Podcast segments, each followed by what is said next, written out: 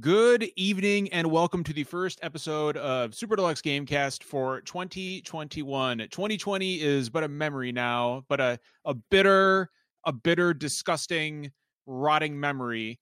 And uh, and and we're moving into what is hopefully going to be a much uh, a, a much better year. Uh, we're no, not so far.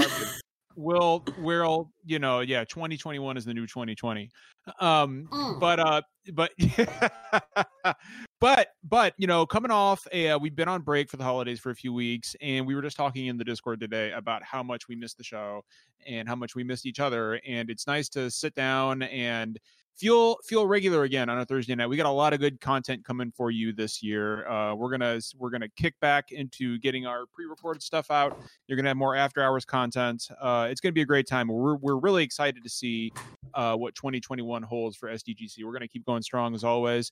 Um, I want to give a quick shout out to our former castmates Matt and uh, and Zach. They started a new podcast called Matchpoint, uh, and it's really fucking good. Like, It's really fucking good. Their first few episodes focus on um, focus on the story behind the Hitman franchise. Um, and uh, they've even got they've got really good promo artwork for it too uh and it's just it's super cool so go check them out on uh on soundcloud and spotify and all major podcast services it's called They Match just Point. have really good chemistry together. They, they do. They really They are do. wonderful people. I love They them. really do. They really are, and it's so nice to see them striking out and and doing their own their, their own thing. And and and you know, both of course, both of them are so incredibly talented. Uh, I I I expect great things from them uh, in the future. But speaking of great things, look at this. We're all back together, and look, Rev is back. This is cool. Reb is back. Hi, me. Oh, this is nice. This Aw. feels normal. This feels like a nice, cozy Thursday night. hmm Like it is, it is, and this is really cool too because I, I think, I think I've been on a show with Brittany before. I don't remember what the con. No, Uh-uh. maybe, maybe I've just been on a voice call with you. But I- okay, Yeah. so I, I've never been on a show with either Brittany or CJ before, and I love this. This is good. I'm just It gonna. I'm excited. CJ was bringing the heat before we came well, before we went live too. Like No. CJ was. Enjoy the cozy now before we're all screaming at each other in a half hour. Well, why Oh, would we be? yeah. This is a nice podcast. Yes. Nice. You have a That's very right. different previous podcast. Can we? nice. yeah, don't worry. She'll she'll remember in about five minutes. Um, but uh, The second no, Finn tr- starts insulting my game of the year choice, yes. Absolutely. Or you and know, it, I'm gonna bring up. be on I'm his best behavior tonight. I'm sure will. Not. Six, No. oh my god! I- wow, Finn. Buddy! Wow, Finn. or Finn. oh, my shit. god. Feel This like I just caught it. Like This I is- know, I like recoiled. hold on, hold on. This, not- so glad have that we not heard this- upgraded. I'm This so is glad the that we most- upgraded Finn's microphone. this is the that. most I have talked.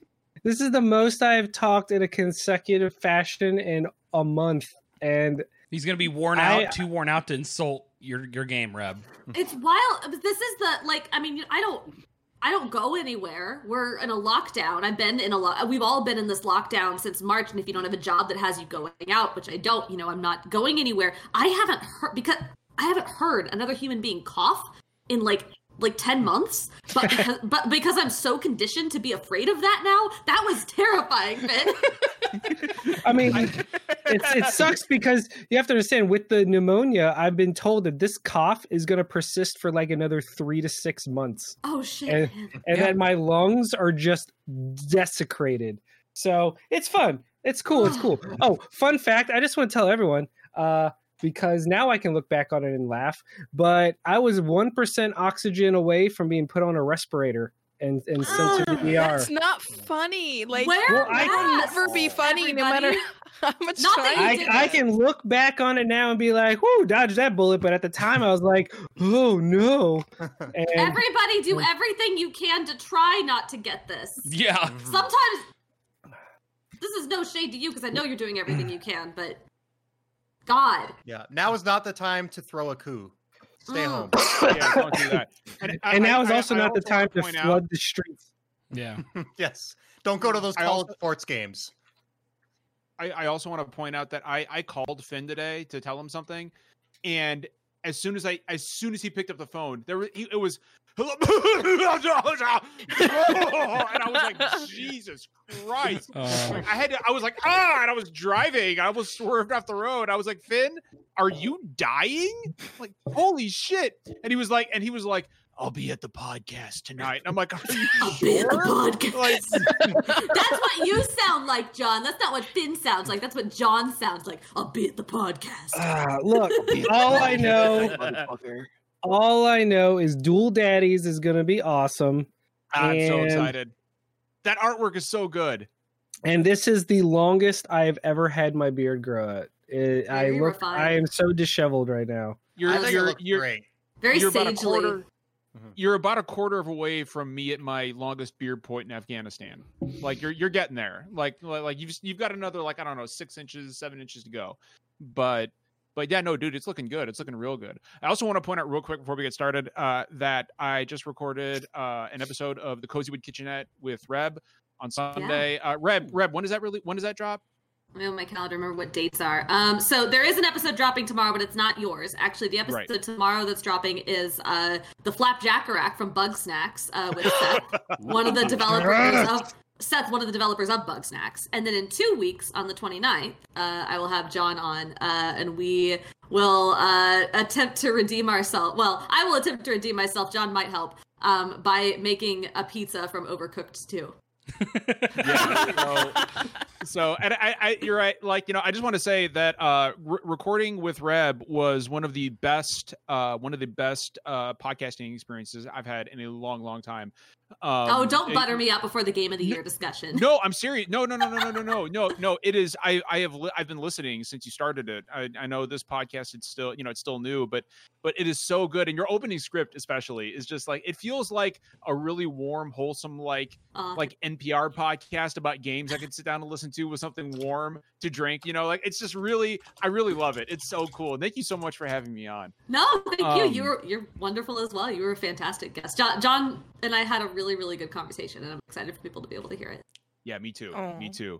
But was there are sweet. other things to talk about tonight, and Yeah. that is May I make some, some uh, announcements? Final Fantasy Six, the ins and outs of No, Final Fantasy stop. Six. I yes, have- so I have- so I have- contrary to popular please, oh belief, my God. you can't actually rescue General Leo.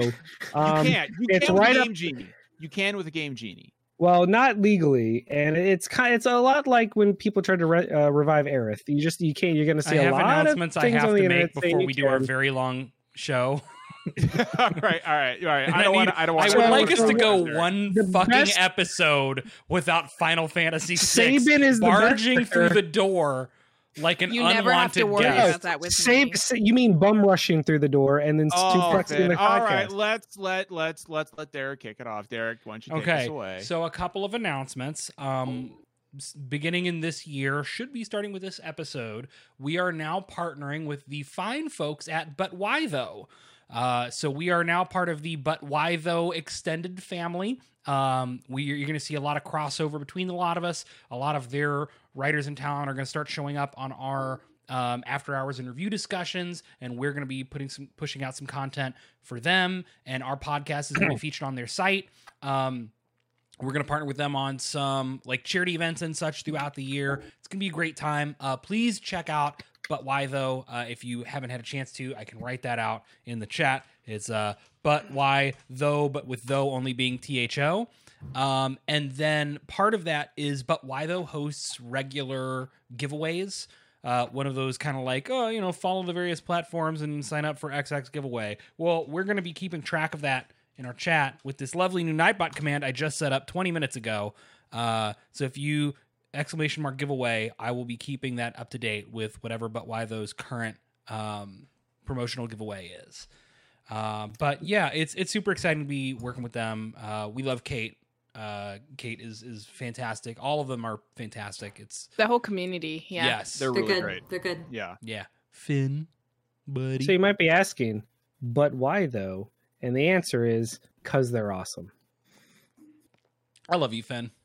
I mean that with He's no. better. He's better, guys. Yep, he's back. He's- we got him. He's I mean, we knew he practicing. He's been making dad jokes his whole life, but here very soon they're going to be actual dad jokes. I love how I love how everybody's like, "Oh, he's better," and immediately Finn's like, Yeah. Yeah. there was this collective moment on Twitter like a couple weeks ago where he, he hadn't tweeted much for like a week, and then he just threw like two puns out there, and everyone is just like, "Oh, yeah, you're you're He's fine. fine. Finn's fine. You're gonna be okay." Finn's fine. Uh, That's that's good All time. right. That's what I've got. I needed to get the but why though announcements out there uh, since this episode should be the first one that gets featured on the site. So Jeff is looking very good with this. This is his new uh, ring light too. Like Yeah. I've, I've noticed that. Like I was Jeff, very, you're just very shakes see way head. too much of this. I Jeff. think You're Jeff looking looks very good vibrant. all the time. Jeff, you are a just handsome very man. handsome Agree. person. Yeah, Everybody on this He's- podcast looks swell. this is a very good looking We're looking- podcast. We are a really good looking podcast. Really? I'm not, gonna, I'm not gonna. I'm not gonna pull any punches about that. No, All right. Uh, so yeah, game of the year stuff. um, so so we obviously we're not talking about game of the year for 2021. Um, if Final Fantasy 16 comes out, we already know that's. I haven't finished True. a video game in Um, 2021 yet. Oh. I've Wait. I've already finished two. Is that bad? No, I have. That's a lie. No, I didn't. But we are. Keep I'm right there with posted, you. Rad. I finished a TV I know show. I've- I finished a TV show. So what we're going to do today? Are, are, we- are we? So we're just doing game of the year. We're not doing runner ups. no right? Runner ups. we're I, I think Correct, we've done runner ups in the past, and I think it works better for us to just focus on our game of the year. We have a little bit more time for us as a group to talk about each game. Um, Okay. So we have six games that we've collectively decided upon as game of the year. Two of those got multiple people on them. So I guess we'll start with the four that got one vote, and then move on to the two that got two votes. Uh, John, where do we want? Who do we want to to kick it off? You know what? It's been a while since Reb has been on, and we all missed her a great deal. And so, No. and it, it just it like like yeah, Reb, you go first. Okay, well, I mean, you know, you know, everyone knows But what my game of the year it. is. We You wanna you know, talk of it. course, it's Animal Crossing, and I I have written about this. If you'd like to hear my read my written words on the game of the year, I did an article at gamesindustry.com. You could read, um, but uh, yeah, it you know okay. So I I you know you know I love Animal Crossing. I have loved Animal Crossing. You know for for forever. I played so much Wild World. I played so much New Leaf, and I from about the time when New Leaf kind of started to flag, you know, I have been screaming on the internet about trying to get at the time a Wii U Animal Crossing because that was the console we had, um, and later on a Switch Animal Crossing, and I just have not shut up about it since. Um, and I, I, you know, it's very rare, I think, uh, for people to very much want a sequel to something, and then for that sequel to be kind of every kind of everything that they want and more. And I can't speak for other people, but New Horizons was very much everything I wanted from an Animal Crossing sequel and more. Like like it did not I aside from maybe like a little bit better online play, which I was never going to get from Nintendo to begin with, um there really wasn't anything about New Hor- like every, everything about New Horizons was just Animal Crossing but better and more, which was exactly what I wanted. Like it doesn't need to be anything different, it doesn't need to be anything innovative. It just needs to be this this little happy pretty playground that I can hang out in with all my animal friends. And I, you know, it came out it came out, you know, right when the pandemic hit and right when lockdowns hit. And so there was a lot of there's a whole lot of discourse about how you know oh it's the game everybody needs in 2020 and for a while it was and i think a lot of people fell off of it but i am an animal crossing person and um, i know myself i know a lot of other people too who just never fell off of it. You know I, I would sometimes leave for like a week or two but i would always come back and play like a little bit every day and honestly it has been my constant throughout the entirety of 2020 like i have played all of the seasonal events i have you know you know popped in at least every couple days just to say hi to my neighbors um, and I, I have done everything. I have i have blue roses people um, i have i have like um, I, I think well, my museum's almost done i still have some sea creatures left to get because those came out a little bit later like the the deep dive but um, you know, I have because I want time travel. But like, I have basically everything done in my town. Like, I have perfect little villagers. I have everything laid out the way I want it. Like, I'm done. But I still show up every day because the, it is just so pleasant to go to this little space and interact with these creatures and and talk to them and have have just these pleasant little virtual people who are happy to see me and want to tell me about their lives and want to give me gifts and want to want to ask me for favors and I can do things for them.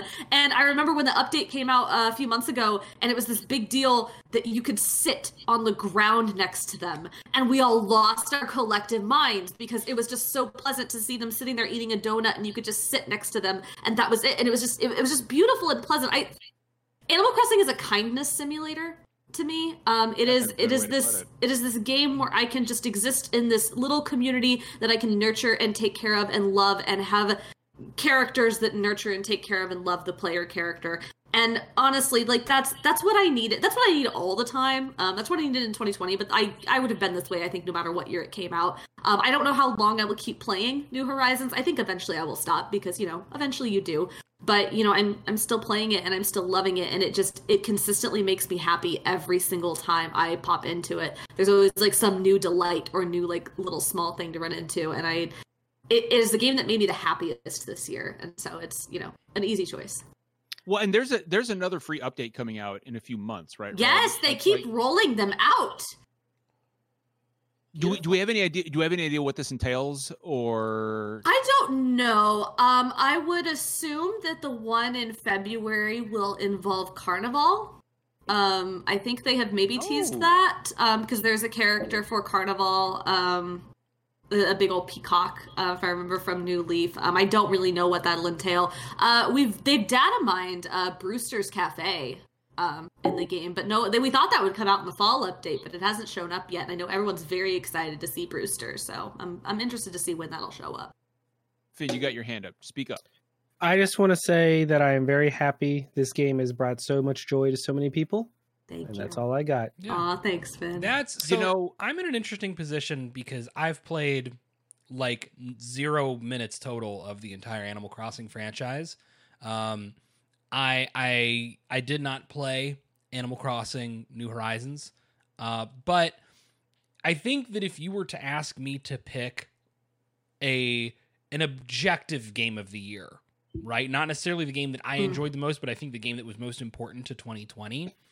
I think I would be putting that on Animal Crossing. I mean, Mm. when I look back on 2020, 10 years from now, and I think of a single game that defined the year, it's going to be Animal Crossing. And and and part of that is just the time that it came along. It came along right at the beginning of a really rough lockdown period that has never truly let up. This pandemic has been brutal to us and we've lost a lot of our ability to socialize in person with other people, uh, at least assuming you're being responsible.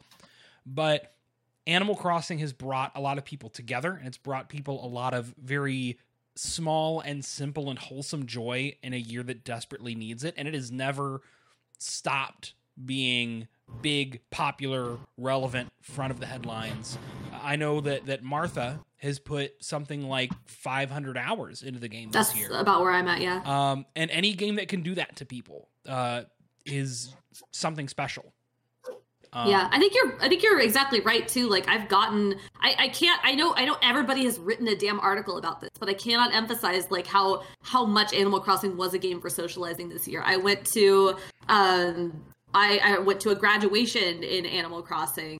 Um, I went to multiple birthday parties. Um, I went to um, Mr. Dellaby pointed out in chat. I went to uh, Rami Ismail's. Uh, I believe I believe it was a suhoor meal um, that I went to. yeah, I Um, was there too. you weren't at the same one as me, though, were you? No, No, weren't. no, no. Yeah, but like a bunch of people went to those, and that was really cool. It, allow- it allowed me to sort of like very different from how it would normally be, but it allowed me to like get this like window into a a a holiday that I do not personally celebrate from a culture that is not mine. But it was really cool to be a part of that. It was so exciting and like really nice, and I got to meet people that way, and it was really fun. Um, you know, I've been, I, I, I've talked to people and interacted with them. And it's been really cool. Like, yeah, I know, I know. There's video games like like Fortnite lets you do emotes at people, but Animal Crossing, like you know, has emotes and has like interactions that even though they're And limited in some ways, you can sit. Um, but but a lot of them are like a little more human, I think, in some ways, just because of kind of the range that you're given, um, and, and the sort of ways that you're enable, you're you're empowered to like interact with people. It's not, it, it's a, it's limited in some ways. Like online is limited, and ultimately you're still doing it through a virtual avatar, but yeah i don't know it's just it, it's been really really special Well, that's one of the things I loved about it, and I think that was when um the Discord was the most active. Was when Animal Crossing first came out. Like that sub chat was popping because everybody Mm. was selling stuff and wanting to get recipes and you know turn up. No, it's Sunday. What are the prices? What are the prices? Right, like it was such um uh, like just a feeling of togetherness, you know, like you had to work together and it forced you to really hang out with people in a time where you couldn't physically. So I think it was really important to have that at that time. Yeah. Reb, Uh, to, you know, kind of like, sorry, John. I, I just no, wanted no, no, to like TJ, kind please, please, So, please. you know, you mentioned that's the kind of simulator, Reb, and how you were able to attend all these events. Like, um, to that point, I, I'm not into sim games, right? I only put Yeah. in like six hours into Animal Crossing New Horizons, um, but I mostly did it because um, so my girlfriend and and, and Waypoint Set podcast co-host, uh, Christine, she she got the game. She was excited for it. She was all in. I got my Switch Lite about a month after it came out, and she had me download it from her account. She's like, "Let's let's play it. Let, let- me show you around and do all this stuff." Um, you know, like right, that was at the beginning of the pandemic. We couldn't see each other for like Yeah. what, like three or four months. We had dates. If you go on Yeah. on my Twitter, um, back in like April, you know, move past all the Simpson screenshots. If you go down like to like April, March or April, you'll see like my little Animal Crossing avatar, her little Animal Crossing avatar, like having lunch in her like in her village that is way better than anything I will ever build. um all this time she put she showed me through her museum. She has like all this artwork in her house. I had a tent um with the cot and a nintendo switch and that's about all i did. Like, that's it. But the fact that you know i was able to you know do something as close to you know like a, a date at a time where no one could like that really meant a lot to me. I'm not going to play this game ever again, but I to speaking like speaking to that like it it it really you know brought something like that I you know not everyone could could get in in this sort of like what is it uh, trying time. Yeah. Yeah, in and, and trying Imran did times. ex- Imran and I did exactly the same thing. Like we've had multiple dates in Animal Crossing, and I think I think also along those lines, something that it's let me do is um, I think one of the frustrations of being um, in a long distance relationship um, is that like it's harder to sort of do kind of like little surprises for your partner. Like I can't just like like bring over cookies or something and surprise him with that. Like I, I just physically can't do that. There, there's a few things I could do, but like like some things are limited um, and I have been able to a few times. So, like, even though he's not really playing actively anymore, I can send him a message and be like, "Hey, there's a meteor shower on my island. Do you want to come look at it with me for like, you know, ten minutes or whatever?" And he'll come over and we'll just like sit and watch the stars and talk for a little bit. Or I had him, I had him come over for the um, the Northern Lights recently, um, and that was really really cool because those are like these like really rare like special events that you could just come over and see. I was actually really bummed out. I found out um, after it had happened, and I again I don't time travel. Um, but I found out that apparently um, the sunrise and sunset on January 1st in Animal Crossing is exceptionally bright. Uh, so normally you can't see the sun. Like it's obviously lit, but like the actual sun itself is like always just off screen. Um, but on January 1st, you can actually see the sunrise and the sunset because, um, and I, I'm probably like butchering this, but um, there there was a Reddit thread about it, and I guess there is a, a tradition in Japan of like like watching the first first sunrise and the first sunset of the new year or something to sort of welcome in the new year, and that's why they did it. Um, and it, the screenshots looked incredible, and I'm so bummed out that I missed that because I had no idea that was in there. And like, unless you data mine, like, how would you ever know? It was just this like little surprise for people who happened to see it, and that is, I love that. That's so cool. you know some of my um some of my favorite content uh or some of my favorite stuff on uh, from last year on twitter were the pictures reb of you and imran in animal crossing just sitting on a log at night on the beach looking up at the stars. And and when i saw when i see stuff like that it reminds me or it doesn't even remind me it just drives home the um just the ability that games have to to bring us together uh, and and make us feel connected to each other uh, in times of you know in in, in, In times difficult times. I mean, right? Like yeah, yeah, yeah. In the most trying of times, like we're living through a pandemic right now, and last year around you know the March, April, you know May timeframe when we're you know this is all so new to us, and and we're we're we're all you know the world is going so fast and things are happening and we're all just struggling to catch up um something like an and like- something like animal crossing comes along right and i, and I truly believe that animal crossing would have would have been a massive success without Absolutely. but Reminder: it sold. New Leaf sold a crap ton of copies on the Yeah. 3DS. Not as many Yeah, as New like, it- Horizons, but a- it did sell a lot. you know you, you know people say you know oh animal crossing really you know like was helped because of what was going on i'm like eh, i mean it, It it's one of nintendo's most popular franchises but but i i think that it's it, it wasn't even just so much animal crossing as that people realized that that you know for for individuals who live you know even just to stayed away from each other and can't see each other on, on a regular basis video games are a medium that that can actually allow us to spend time together. Even even if that time is virtual and not physical um and you know with the advent of vr um like you know vr technology is getting more and more innovative every single year uh and and i you know it, it, it makes me think of games like animal crossing that that does, are able to bring us together uh, when we're not able to to to to be there with each other. And that was just one of the most magical things about the game for me was the ability to just spend time with friends uh, through a what was a very difficult time for everybody, and we were all able to forget the world around us for a little bit. And I think that was that that's the real magic of Animal Crossing to me. Yeah, it was, it was a really special game to me. I think it'll keep on being a really special game to me, and I'm I'm really glad. I'm glad that um, a lot of people got exactly what they wanted in New Horizons, and I'm also glad that a lot of people who maybe wouldn't have otherwise touched the series got to you know try out Animal Crossing and see its magic for the first time. Yeah, I mean, I you know I got to weigh in because like obviously uh, until Reb Please. came along, I was like, people who followed me for a while know I'm like pretty big Animal Crossing nut as well, and um, uh, you know my my biggest problem was um, unfortunately. Uh, I fell in love with the series on the GameCube at a friend's place many years ago, and I tried the 3DS one, but um, the ergonomics of that system just didn't let me play it much. So I Mm. basically spent a long time waiting for a home console, like something I could sit on my couch with a like actual controller and just play on my TV. And I bought a Wii U because I was like, man, this is a slam dunk, and that didn't work out. But uh, so it was such, it was so nice after so long to be able to just play this kind of game. And um, obviously, I can't like. There's been so much said already. I don't know what I could add, but what I'll say is, uh, one thing I don't think people mentioned that, and the one thing I really love about Animal Crossing is it, games can be overwhelming. Games can be a lot, and like Animal Crossing's a game that like you can get a lot out of or a little bit out of. I don't come back to it four months later, and I'm not like fuck. I don't know where I was in this 20 hour story. Or, I don't remember all of these hundred different combos and stuff like that. Like I'm like, I just I jump right back in. I'm like, all right, I can go fish, and I can go swim, and I can go hang out with some friends, and I can just go tend to these flowers. Like it's its simplicity is so refreshing, and that's one of the things I love about it. But it also uh, there's a lot more under the surface than you'd initially think, and I think it's a very uh, cleverly deceptive game that way, and that's one of the things I love about it. I want more triple ga- triple A games like it. Yeah. Mhm. Yeah, me too. So John, who we Uh, got okay, next? so who we got next? Um, you know what? Is CJ still there? Well, we need to save uh, All right. CJ Yeah, and yeah, I'm Jeff's here, I'm pick here, for I'm the here. end. Oh, there he is. There he is. Yeah, I don't Uh, what happened. Derek, Derek, Derek. Why don't you pick who goes next? Why don't you pick what's next? Uh, you know what, Justin? Why don't you talk to us about your game of the year? Big Sure. Boston. So, um, it probably won't come as much of a surprise what my game of the year was. I already talked about it at length on our game, um, game of the generation, um, episode.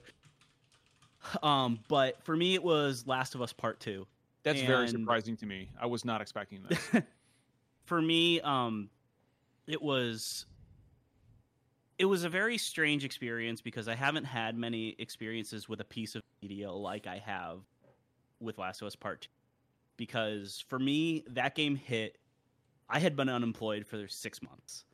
You know, it was in the midst of the p- pandemic where I've been cooped up by myself, and my grandmother was dying. And, you know, I'm a huge fan of the first game as well, and going into it, it allowed me to work through a lot of shit that I was going through in my personal life. Um, kind of in a weird, safe way. and I've never really had that kind of experience with a piece of media before. I was just I was just kind of a raw bundle of emotion when I was going through it. And the fact that like the game takes you places where you don't really want to go. Um and you you don't have the choice to turn around. You have to in a year where I was continually being taken places I didn't want and had to keep going. Um it was it was cathartic and useful for me in a way that I don't think I've ever experienced with anything. Um there's so many things about it that is just so personally geared towards like what I was going through at the time and what I cared about. You know, going from the first game to the second game because I was also kind of skeptical of 2 because I didn't I thought the marketing for it was awful. But thankfully it kind of made me have low expectations for what it was going to be. Um and then, you know, I was very very happy with what it ended up being and I don't think anything can sum up my year better than this, where in some of the darkest moments and most hopeless moments, like there's also a lot of love and a lot of kindness.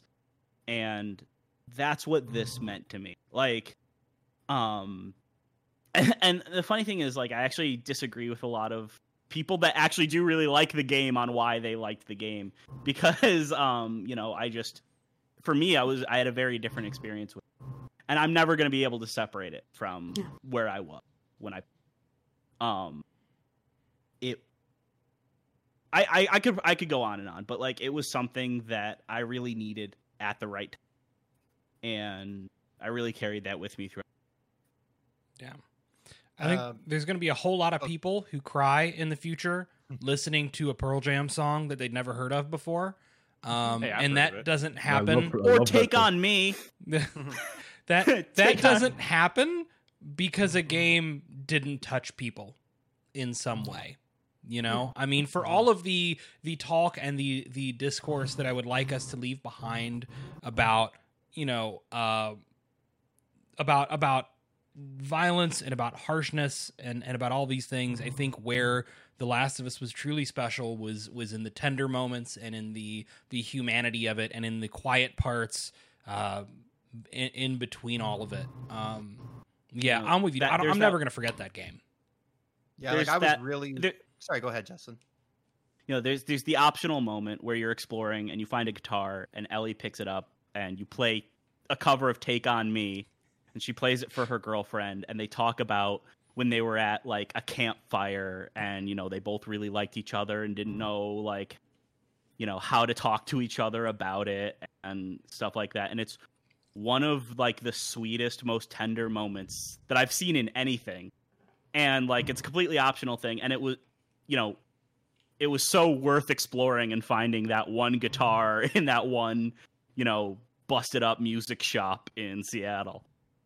Yeah, like I was, I was really close to making um, this my game of the year. I, I ended up choosing something else, but uh, you know, I a lot of the pre-release discussion was very negative in terms of like the content and the violence. And I mean, it is a very violent game and it's a very dark game, but um, and some of that was because they showed a really weird torture trailer. But um, the game, uh, one of the reasons I love it is I think the game actually does have a lot of uh, lighter moments and a lot of really touching and sincere moments and uh, there's a surprising amount of warmth that you wouldn't necessarily uh, get from playing it. Like, yes, it does have some really ugliness to it because that's one of the themes in the game, but um, yeah, there's it's just a very human game, and uh, Naughty Dog. Um, I mean, you know, they're they're not perfect, but in my opinion, as far as uh, writing goes, they're one of the few, if not the only, developers that I feel like writes people that talk like people. Like usually when I'm playing a game, even good writing in games, I'm quite often like, okay, this is really good, this is really funny, but it's a video game. And the characters in these in this game and um in particular, just they talk like they feel like real people. I feel like this is a real conversation. This is how people would actually talk. This is how they would react. And uh and I love that. And it, it makes it um it makes it that much more powerful. And yeah, the the the ability for them to like um you know, I'm not gonna spoil anything still, but uh, the, there's an event that happens very early on in the game that uh, pissed me off a lot and pissed a lot of people off, and it seems like a lot of people never got over it. Uh, but I did, and I think that's there's a there's something the way they do the storytelling in this game, and it um you know Joel is not a good guy in the first game, but I think a lot of people just kind of like him because you played as him for like 15 hours and um this game really makes you kind of challenge your own notions of like like it made me really confront like why do I like this character? Should I like this character? Like this kind of fucked up. Like maybe, you know, like I don't know, I'm not explaining this well, but uh it's very very Well, good. the- and I mean, the first the first So- game was kind of built a lot on the ambivalence that you feel for Mhm. And Yeah. the fact that they managed to continue like that thread of ambivalence and I love this character. I hate what they're doing. I hate this character. I like what they're doing. People um, and contain apply it to so many other members of the cast. Like, I just think um, it's it's So it, it, it's just, sorry, I'll be I'll finish real quick. I just want to say no, no, like, go I- ahead, bud. my basically my you know I, I had problems with the game, but the reason I regard it so highly is I just think the narrative swings they took are some of the bravest ones I've seen in a AAA game because and it and f- rightfully so because it seems like a lot of people didn't like it. But most of these games would take the very safe route, and I think they they went somewhere with this and somewhere that I think was really important. And I think they handled it really well. And I just have a lot of respect for um yeah the the decisions they made and the, the type of sequel that they made because this is not a sequel that I expected. I did just So want I to. I, was- haven't. I haven't played the No, last please, Reb, go ahead. at all, but and it, it's not. It's not a game. Um, but I think it is really interesting to hear what you're just what you were describing earlier, Justin and Jeff, about you know kind of like these really warm and moments. I I went to this talk at PAX one time talking about cozy games, and you know they they talked about you know what you think cozy, like Animal. Um, but they also talked about how games like Dark Souls are also extremely cozy, and the reason why they're cozy is because you know the the the majority of Dark Souls is not cozy, but when you get to a bonfire, you have like quiet, feeling safe and feeling protected, feeling like okay, I can breathe for a second, and all of the darkness is outside, and all of the really outside. You have like this one like soft moment. That's coziness when the darkness is outside, but you are safe, sure about that. And so I think it's interesting to hear you kind of describe sort of a similar feeling in a game. I wouldn't think that, that feeling would exist. So I, I, I'll be I'll be very quick here. Um, you know, the, the, what I'll say about The Last of Us Two is that I, I think it did two things very well. Um, and I, I love the game. Um, one, you know, there's a lot of talk about the violence in the game. Um, just like there was a lot of talk about the violence in the first game. Uh, as as someone who has seen people at their absolute best and people at their absolute basest, um, I think these games, particularly The Last of Us 2, capture really well what a post-apocalyptic completely lawless society would look like. Because when you know you know talking about joel as a character and the fact that joel does some good things he he does some pretty detestable things. Um you know just as just as an animal uh is um at its most dangerous when it's cornered and and trying to survive like i don't think any of us can really say what we would be willing to do to survive in a world where there were no rules um, and everybody's life was at risk. Uh, and I, I, I think The Last of Us Two really, really put an, exc- an an exclamation mark on that. Um, and the other thing that I think it did that I really appreciated was it it it made us question who our heroes are and who our villains are, and what it means to be a hero and what it means to be a villain. Um, and and and you know it it forced us to to understand that in this world um in this world that has been ravaged by you know a a plague um and you know the complete collapse of civilization there are there you know oftentimes there really are no heroes or and and there are no villains there are just people trying to survive um and and that's really what i took away from the game Finn, you had something you wanted to throw in there?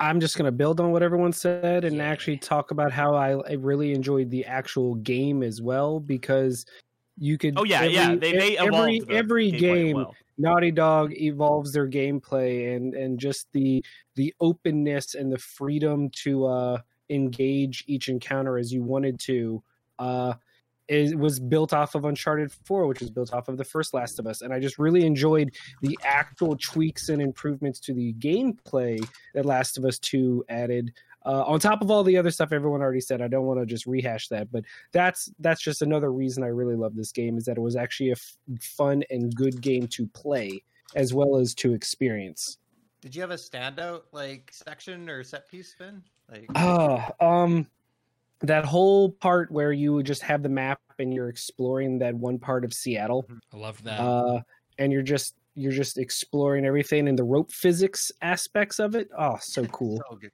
Yeah, Yeah. so good. so that's that, that's my two cents I remember a tweet about that rope from the guy that programmed it. Like he was going to be like writing up how to do it and then just said note to all other programmers, do not do this. Uh, all right, who are we? Who are we hitting next? Uh, well, not Finn because he has to pop away, I guess. Um, okay, I'm gonna go to Brittany. Bye, bud. Yeah, Brittany. let's go to brit Britt, why don't you talk about your game of the year? Okay, uh, m- mine is tied for two, but I'm gonna say the one that doesn't have a lot of votes. Um, I'm going with Bugsnax, um, because I think it was one a phenomenal launch game, and two just a really good game on its own. Th- The best thing, so any game, my top games are always games that make me feel I guess emotionally in some ways, like games that surprise me emotionally, that draw out. It, it- they make me want to keep going back to them. And Bugsnax was not a game that I thought I was going to get emotionally vested in. Yeah, Um, me neither. I would not have thought that.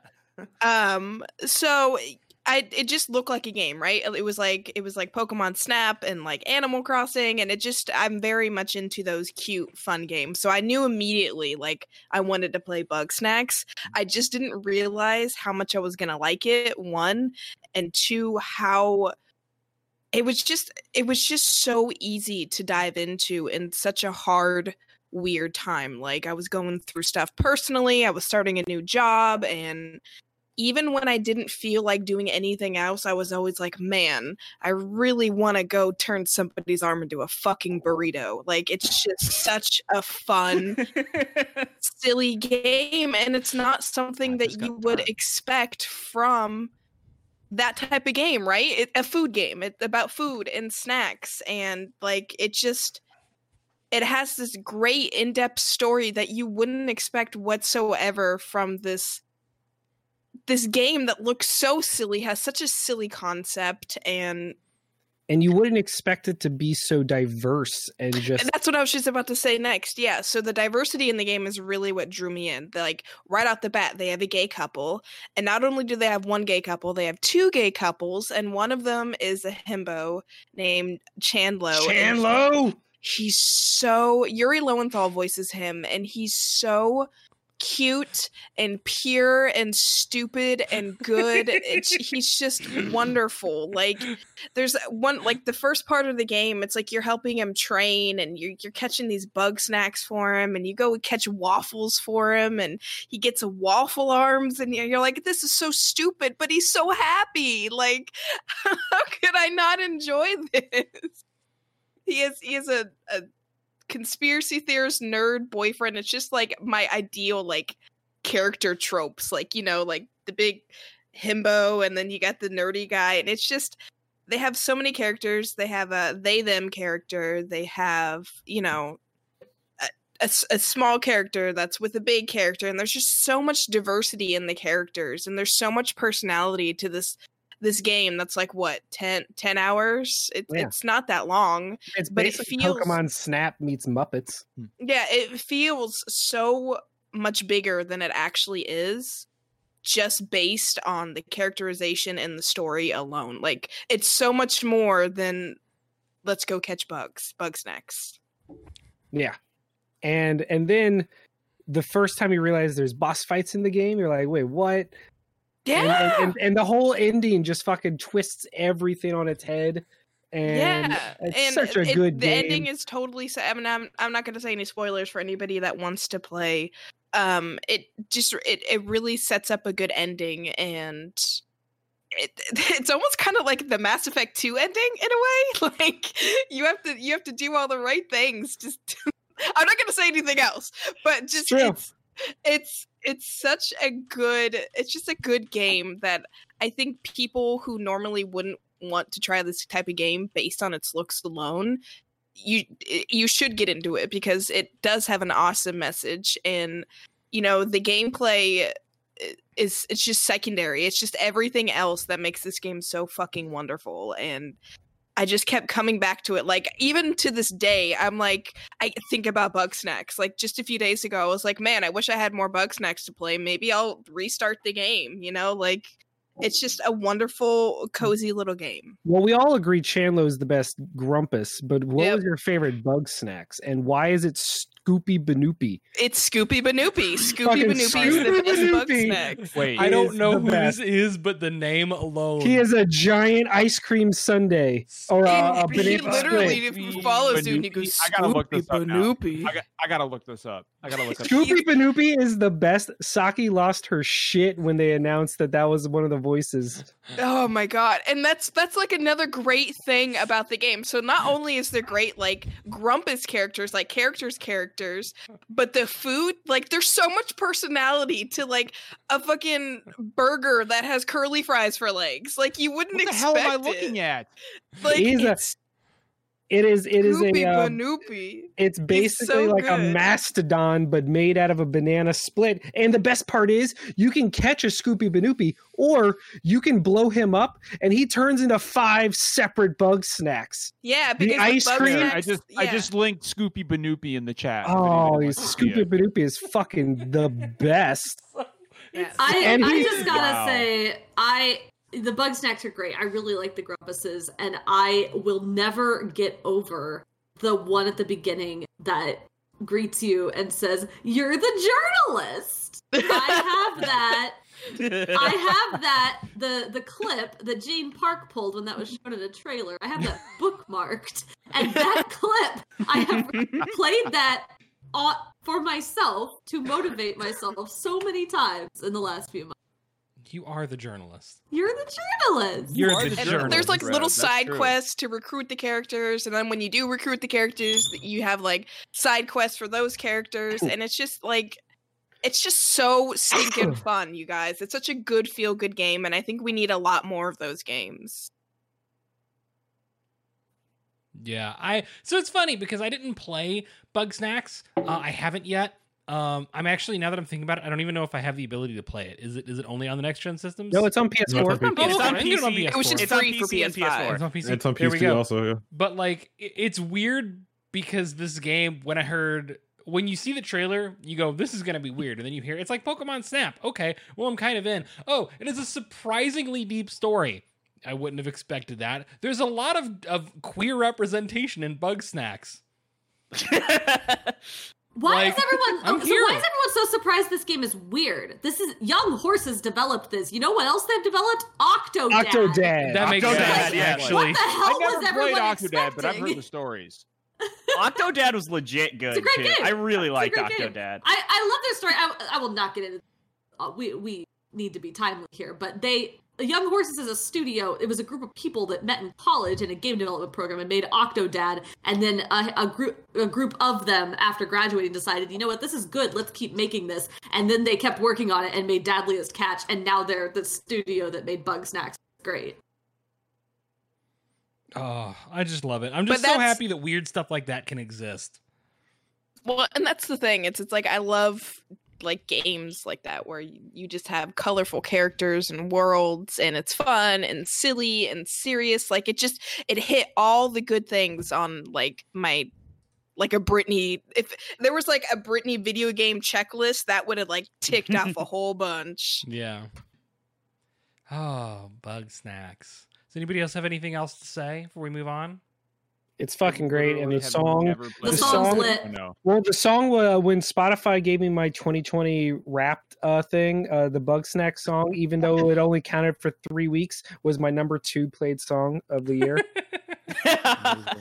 I could, in fact, sing it all for you verbatim right now. After after one of our podcasts, I got I was really drunk. I DoorDash McDonald's and I was just laying in my bed eating chicken nuggets while that song was playing. And you were happy for the first time in ages. I was like, Which part of your isn't so body? bad." which Um, part nom, of your- nom, nom. Which part of your body were you hoping turned into a chicken? Oh my god. I don't know. My fingers, cheeky, cheeky nuggy things. Cheeky Cheeky nuggy fingers. fingies. Oh my god. That's good. Finn, my man, talk to us about your game of the year. Uh, no, thank you. In fact, uh, I'm going, and I'm first going to mention Saki's game of the year because she requested me to briefly mention it. So I will right here, and it is Sackboy, uh, a big adventure for the PS5. Uh, we have been game's- playing that game game's great. in co-op. It is phenomenal. Uh, the music levels are something you never would have expected if you didn't know about them going in. There's an underground level where the entire background music is an instrumental version of Madonna's "Material Girl." Oh god. And the way the levels pulsate to the music and and outside like one of the biggest jumps in quality from the original trilogy is that the actual gameplay is tight and focused and actually feels good. The platforming feels good. It doesn't feel all floaty like the original games. And the co-op levels are just brilliantly designed, and we have just been having a blast. We're going for the I- platinum. We've beaten every level so far without dying. We've gotten every item, and it's just so much fun to play. Ah, fucking I- I love that. man. I love that game. There's one moment with the licensed music. Like I knew there was some licensed songs and stuff in it, and then there was one level I was starting, and then Britney Spears' "Toxic" starts playing, Yep. and I wish I had a face cam for her when I was playing that level and Toxic came on because one, the level's amazing, but two, All right. I was so two, taken it's aback by Britney, that bitch. song. yeah, but okay, so so I didn't mean to actually derail us too far with that, but I promised Saki I would mention her game of the year. Uh, and so if you haven't played Sackboy, go play it. It's awesome. Um, my game of the year was a toss up between a couple of them, but I eventually uh, settled on uh, Ghost of Tsushima because I it's just it, it, the game just wowed me in every regard especially coming from the studio that started like basically the PlayStation 4 era with Infamous Second Son. Uh, and now they bookended the entire generation, bring Ghost of Tsushima, and it's so different than their previous games. I love the exploration aspect and how instead of using arrows and markers, it used the wind, or a fox would pop up, or a bird would fly by, and that would be your indication that something was cool nearby. And nothing made you feel nothing in 2020 made you feel more badass than when you were doing a duel and you would take down like five enemies with single sword strikes in a row and then trigger your ghost mode and the whole screen goes black red and white and everyone starts scattering afraid of you the game made you feel so good when you played it. And the best part was like no matter how you wanted to play it it felt natural. It wasn't like you could go the whole game pure stealth style and it felt like you could because it was about the ghost of Tsushima. Or you could go in the honorable way and just take on people head on with the uh with the duel challenge system and that also felt perfectly reasonable. And the story was way better than I ever would have expected right up to the ending with the most heartbreaking like final choice the final quote unquote boss fight that capped the uh the storyline just I, I had uh, it's the first time I actually beat a game and then reloaded a previous save just so I could see what the other choice would have done because it was so beautiful. And and speaking of beautiful, the game is gorgeous. I have really never is. spent so much time in a photo mode in a game because you just everywhere you could turn is just a vista with with the perfect lighting and the leaves are swirling and you're just like holy shit this looks so good click and you spend five minutes taking the perfect photo and then you climb a mountain to go do a shrine and you're like oh look at that fucking view gotta do it again. I don't know how much time i spent in that photo mode. I am just rambling now but ghost of tsushima uh, I love open world action games. Like the Ubisoft open world formula is my jam. I know it gets a lot of shit, but it is Fuck yeah, just man. it is just like a needle into my vein how much I love the, the endorphin rush of clearing the map. And Ghost of Tsushima just did it so well. And the side quests were so good, especially your companion quest. Like there was no, I'm trying to think of like aspects of the game that I did not care for as much, and I'm not coming up with anything. Like everything was just so well done and it's crazy because it, it reminds me of when Guerrilla switched from Killzone to Horizon, and you're just like, wow, that's completely different than what you're used to making, and it was so good. And that's that's what Sucker Punch did. Like I loved Infamous and I loved Sly Cooper, but Ghost of Tsushima was not what I was expecting from them. And I, I out of all the big final PlayStation games, that was the one I expected the least from. Uh, Mhm. and it's the one that blew me away the most. So The multiplayer is good too, Yes, and then they man. added a fucking dope ass multiplayer mode, and you got For to free. unlock like these costumes based on other PlayStation franchises. And it was free. It was Bro. great.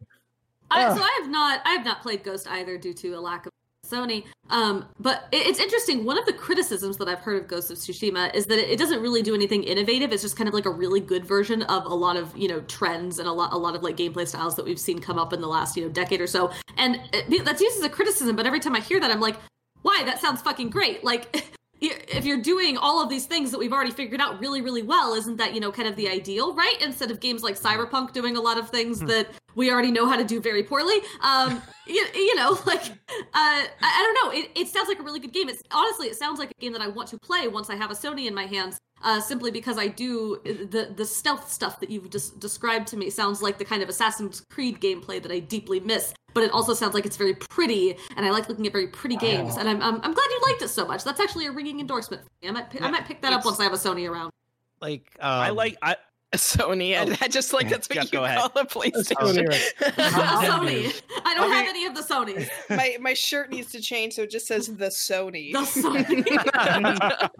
Uh, no, I'll, I'll chime in really quickly. It's actually really good timing. I just bought this game uh, last week. I had a really tough time getting a read on of it from like their marketing and previews. I couldn't tell if it's like kind of game I'd like. I love. I'm like Finn. Like I like my open world Ubisoft bullshit, but I also get really burned out on them, and so I'm always like a little hesitant. I'm always like, am I in the mood for this? Um, and waiting for it was really good. I'm playing on PS5. It's like Finn said, it's beautiful. It's not the most technically uh, like accomplished game. Like if, if I look at like certain aspects, like the textures, if I'm like really nitpicking, I play a lot on PC. I'm like, you know, there's other games that do individual things better, but it's I think where this game really shines is its art direction, and it's a testament, kind of like Breath of the Wild, where it's like games don't have to technically be the best looking game, but the way that the like costume design and the world design and the colors, uh, it's just a very cohesive visual identity and it knows what it wants to look like and it's fucking gorgeous and all the rest of stuff doesn't even matter. And, the shout out to oh go ahead. Go ahead No, I was just saying, shout out to Jin Sakai and whoever played the char- the main characters in this game because n- everyone is just like a middle aged regular person, and you're so used to the main characters of a Hmm. game being like super attractive younger people, and almost everyone you play I as thought is Jin was a like twenty. no, he's like thirty, and then like half the people you team up with are his elders, Yeah, yeah. and it's awesome. And Jin's just a normal looking dude. I mean, Thirty he- years old, practically a senior citizen. I mean, in ancient Japan, sure. I mean, yeah, We're to me, getting a lot- are, are.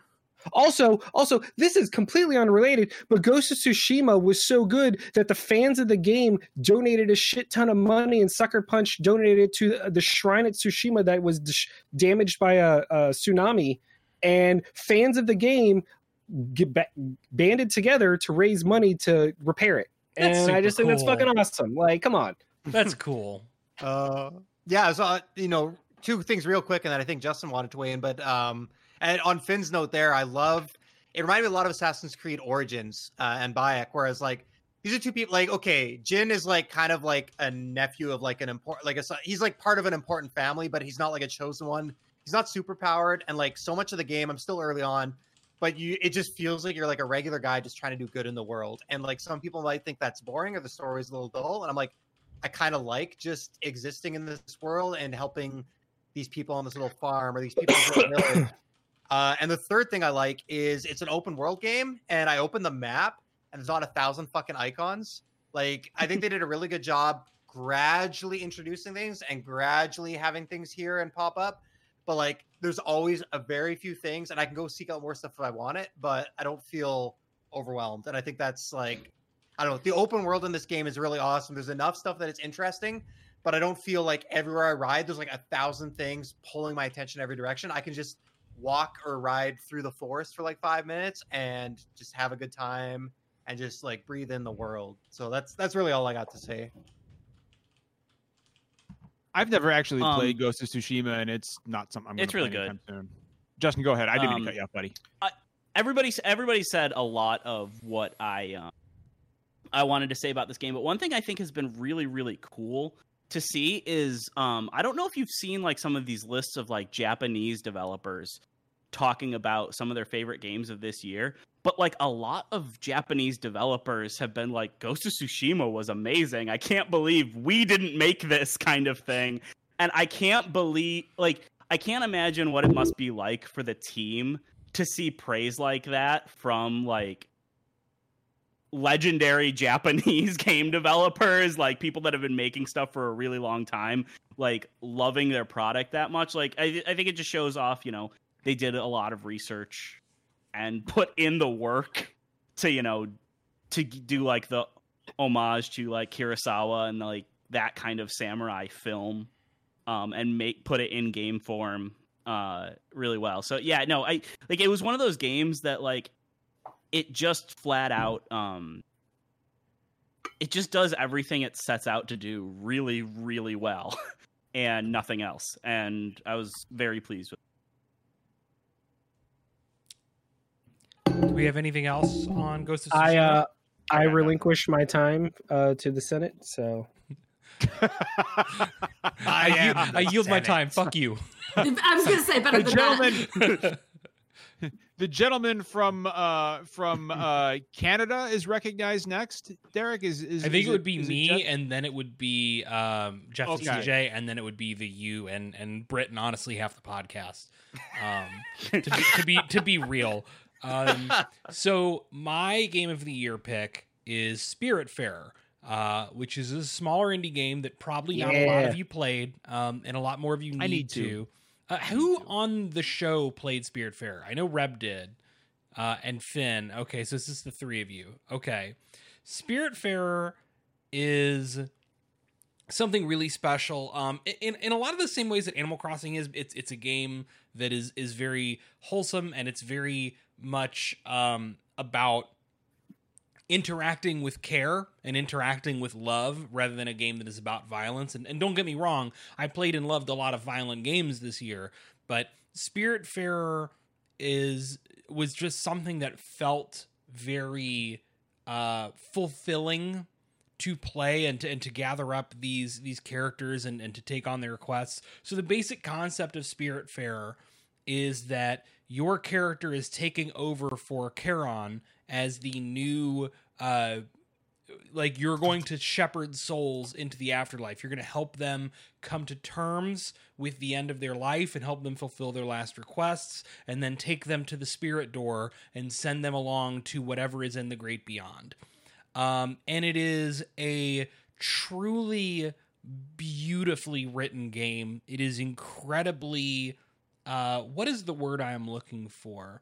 It it it is not ashamed to be emotional and it wears its emotion on its sleeves. Um, it is very true to itself in that regard. I definitely cried a lot playing the Oh, yeah. game. And I mean as in this there are a lot of times you. there are a lot of times where I teared up somewhat, and then there are three separate occasions where I was like full on ugly crying, like snotty, had to blow my nose afterwards. Um, it is a it is a a powerfully affecting game, but it's not a sad game. Almost no part of it is really sad. Um, you know i mean there's there's sadness to it but all of that sadness is in is in what is in the past right because as you come to terms with what what may have been in some of these characters stories that may still be attached to them that they're, they're, they're still lingering and they're trying to to move beyond eventually you are bringing them peace. Um and that's that's really beautiful. Um and there's one character story in particular uh which ends up being um a lot of it's very metaphorical right? Like it's it's all these animal people and their stories end up being what you work through with them you kind of have to interpret what that means to some degree. Um, and there is a I'm going to try to keep this spoiler free so i'm not naming the character but there's a character whose story ends up being a metaphor for cancer. They're dying of cancer um, and their story is about them coming to terms with the fact that they need to stop fighting it, that they are not going to beat it, and that they can simply die in peace um, with with love for what they've accomplished in life and the people they loved in life. And that's really hard for me. Um, I very nearly lost my own mom to cancer uh, a long time ago. Um, however many years, I can't count time anymore because it's all a circle at this None of point us can. but um I very nearly lost my mother to lung cancer, uh, and it was the hardest thing I've ever been through um, emotionally.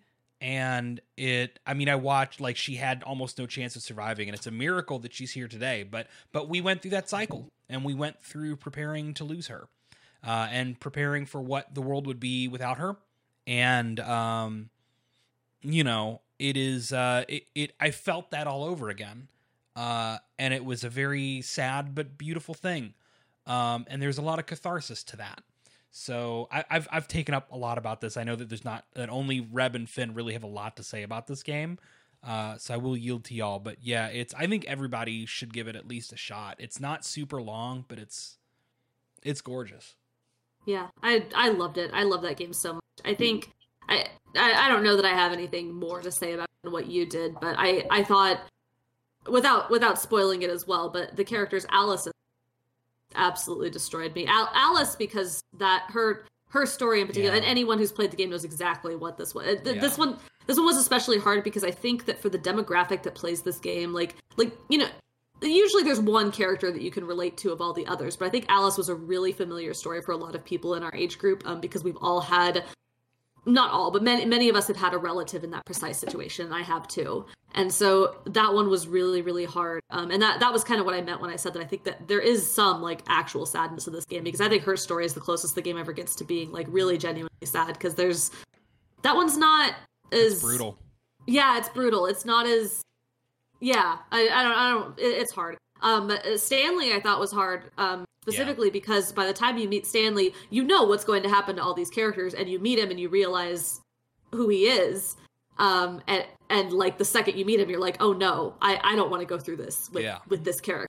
I I know how this is going to go, and I do not want to do this. But you do, and it ends up being what it is, and it's you know lovely. And I liked I liked the ending of the game as well. I I don't want to say too much more about that, but I like I like how the game structured its ending. I I thought there it was kind of a bolder choice to go to structure it in such a way that the characters at the end are ones that you are not as attached to um, for certain reasons. But I think that it, the pacing ended up working really, really well with kind of what Stella has to do and decisions she has to make, and kind of choosing whether or not to hang around for certain events or choosing to just go to the end of the game right away.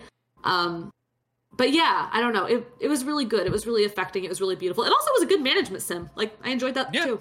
Yeah, it I was like just bounced around the boat. It was good. really fun to co-op and fish and build and cook and do all of those things. You know, with Martha. So- yeah just just trying to manage all of the spirits moods to try and like raise them uh was was an aspect i wasn't expecting to enjoy so much but i just to build off of what you said so we can move uh move on though is just this is such a pretty game Mm. the It's the good, animation and the music and just the Mm. graphical like everything about it just just makes you feel wholesome when you play it Yeah. also the uh the animation when you're playing co-op of the cat floating down Yes, Yeah. Imran and I were Is- doing that. He was playing is- the cat, and like I'd be running around the boat doing chores, and he'd just be yeah because it's amazing it's the best thing so that that, exact noise. I, I just wanted to point out that just all the aesthetic stuff about the game is also just completely on point to go along with the message of the game. Yeah. Also, Okay. like the fact that there's a dedicated hug command, Yep. but also that like you can offer to hug somebody and they can be like, "No, you know what? I'm I'm okay right now. Maybe later." Like it's just it's it's a very like it's both very like wholesome, but it's also just a very good message, especially for like younger people. That, like, hey, hugs are great. Sometimes people don't want to hug, but that's okay. Yeah. They may later. It's fine. and You a character specifically later on who says, like, you hug them the first time, and then they're like, "I do not want hugs. Do not hug me." Yes, and, it you never becomes okay. No, well, Does oh, I, it never did for me. I don't know. did you did you finish that character? I did. Maybe I just don't remember. I know who you're talking about. I just maybe I don't remember. Yeah, but the, it's you. You still get the hug command, but you have to remember that about that character that they don't like them Yeah. and don't do it. It's really good. Yeah, just it's a it's a it's a beautiful game. It's a lovely game. Um, it is it is it, despite the fact that it's a game that I I said up front made me cry repeatedly. Um, I do think it's a game more people should play, but I also think more people should cry more. Um, you know, I think that that's healthy. I think that that is a a good release of emotions, and to do so in like a good, wholesome, well written way is uh is I, I think I think there's a catharsis to it. So Yeah, I do think, kind of in response to what John said in the chat, I do think that if you if you have recently dealt with death or if you have a really like affecting personal experience with death, then maybe like maybe like if you really want to play it, like maybe ask some people who have played it, like if it's going to have like a moment that you need to prepare yourself for. I think That's that's okay. yeah, um, that's it can fair. just I I don't have a whole lot of really like close to my heart death. Um, you know, I, I- I've had older family pass away. Um, but like I, I could see it, it affected me a lot, and I could see this if you were somebody who has recently, you know, gone through something like that. You just maybe be prepared. You're Yeah. gonna Yeah, feel some like, stuff. So that's what actually was- that's actually why I haven't played the game yet Yeah. because it came out like a week or two after my grandma passed, and the main character is named Stella, which is the same name as my grandma. yeah. And given the theme is this game, I'm just like, you know what? I'm gonna wait a little bit on Yeah. this game. Totally fair. I'll probably Totally fair. play it sometime. I'll probably play it sometime soon. Um, and I'm I'm glad to hear it delivered because I was really really into it, and it sounds like it kind of does some of the same things. Kind of why I loved like what remains of Edith Finch. Yeah, um, yeah. A lot of the like, same emotional notes in a lot of so ways. So I really do want to play it. yeah. yeah, it's good. Yeah, as as like you know, it sounds wonderful, but I was just thinking, you know, like as somebody like you know, right now my closest childhood friend is dying of cancer. You know, like like I'm I'm not sure that you know, I'm just not sure that this is something that I could I could do right now, but it might, you know, later on down the road sound it sounds like it might be a nice form of catharsis. I think Yeah, so. I Um, I really think it do. is. I really think it do. is. I think it, I think it's okay to take some space. I don't think you. I Yeah. don't think playing it in the throes of grief is maybe the best decision. No. Yeah, like same thing. Like Justin, I also lost my grandma this year, who was uh, very close to me. So it's same thing. Like the game looks fantastic, but I need, you know, uh, like all of us, we we need a little bit of separation, I think, um, before we're ready to tackle that. But uh, I can't wait to to play it when I'm in the right mindset for it. Yeah. Well, if we don't have anything more to say about Spiritfarer, we can move to the first of two games that got multiple uh multiple votes. So CJ, why don't you maybe take the lead on this one that you and Jeff both nominated? Um, okay. Um, I, I want to start with the story about it, and just to prove that I can get overly sentimental about any game. um, Nothing wrong with that. I, I um, so yeah, this pandemic has been awful. This year has been awful. I mean, um, you know, the world's essentially falling apart. It's eating itself almost. Um, my my personal life is like fluctuating between you know unemployment and just bouts of just pure sadness. Um, but you know, all of that sort of stopped on one night, September 3rd at 9 p.m. Eastern, when a game preloaded on my PlayStation and downloaded it unlocked. And I found myself just tearing up at this full motion video of a bunch of old guys skateboarding and these younger kids skateboarding and Rage Against Machines Guerrilla Radio like started playing and I thought, holy shit, this this feeling is back. Um and with that, Tony Hawk's Pro Skater 1 and 2 is my game of the year because it it, it transported me to a, a place that I never thought I'd return to. Uh, when I was six years old, I was given a copy of Pro Skater 3 from my uncle, and it had become like art, like the greatest thing I'd ever played. To the point where I had, up until this game came out, I had a PS2 with a an HDMI adapter, um, you know, hooked up to my TV just so I can keep playing Pro Skater 4 over and over again um, because I, I thought to myself, this will never come back. We're never to get another t- uh, a- Tony Hawk game. We're never to get another Tony Hawk game. The clo- you know, we're never to get this style of game back. And when it was announced, I was like, holy shit! It, it's completely unfair to any other game coming out. It's absolutely unfair that um how how how can anything else compete uh, you know a few things about it um i never played the first two actually um so this was my sort of introduction to it this was my sort of introduction to a lot of these maps a lot of these things but it all felt familiar because i had gotten so used to the gameplay they brought a lot of the moves from pro skater 3 back um the what is it like what it was um and jeff you can help me out here because i'm i'm, I'm Oh, the the revert. Oh no, did we lose CJ? He's oh, back. he's back. He's back. His internet is being unkind to him. Oh man yeah There you go, I- you're I- back. Uh, the revert and the manual, right? They brought those in from two. Yeah, they brought them from three, so I'm like, holy shit, I am back. This is this is heaven. The No, it's fine. Okay, um, Finn, just to kind of okay. So no, I didn't get the game in 2001. I got the game in 2003. I got, No, that makes it even better. I am, uh, uh, I, I am, I'm very young, but I I was 23 in 2003. and I, I, but yeah. So I, you know, it, it, I was back to where I was. I was very comfortable with the way it played. I, it, it became this obsession of mine. Right, I stopped playing Modern Warfare for like a month. Just so I could uh, do these You daily were challenges, six! These, um, these, these, I was six in 2000. Yes, yeah. CJ, Um, you're but- small. Stop saying it. Stop I, I am. it. Yes. Going. No, it's just he's like I was playing so much Modern Warfare. I'm like, bro, you were six. No, I'm Come on. now. I'm talking about now. I'm talking Oh, about like I stopped okay. playing Modern Warfare. Okay. That's this this. Okay, like I stopped. I stopped Oh, we playing love Modern CJ. Warfare. We love CJ. Um, but I, again, I, I feel like I'm rambling too much. I even wrote stuff down, but like it's all kind of like jumbled now.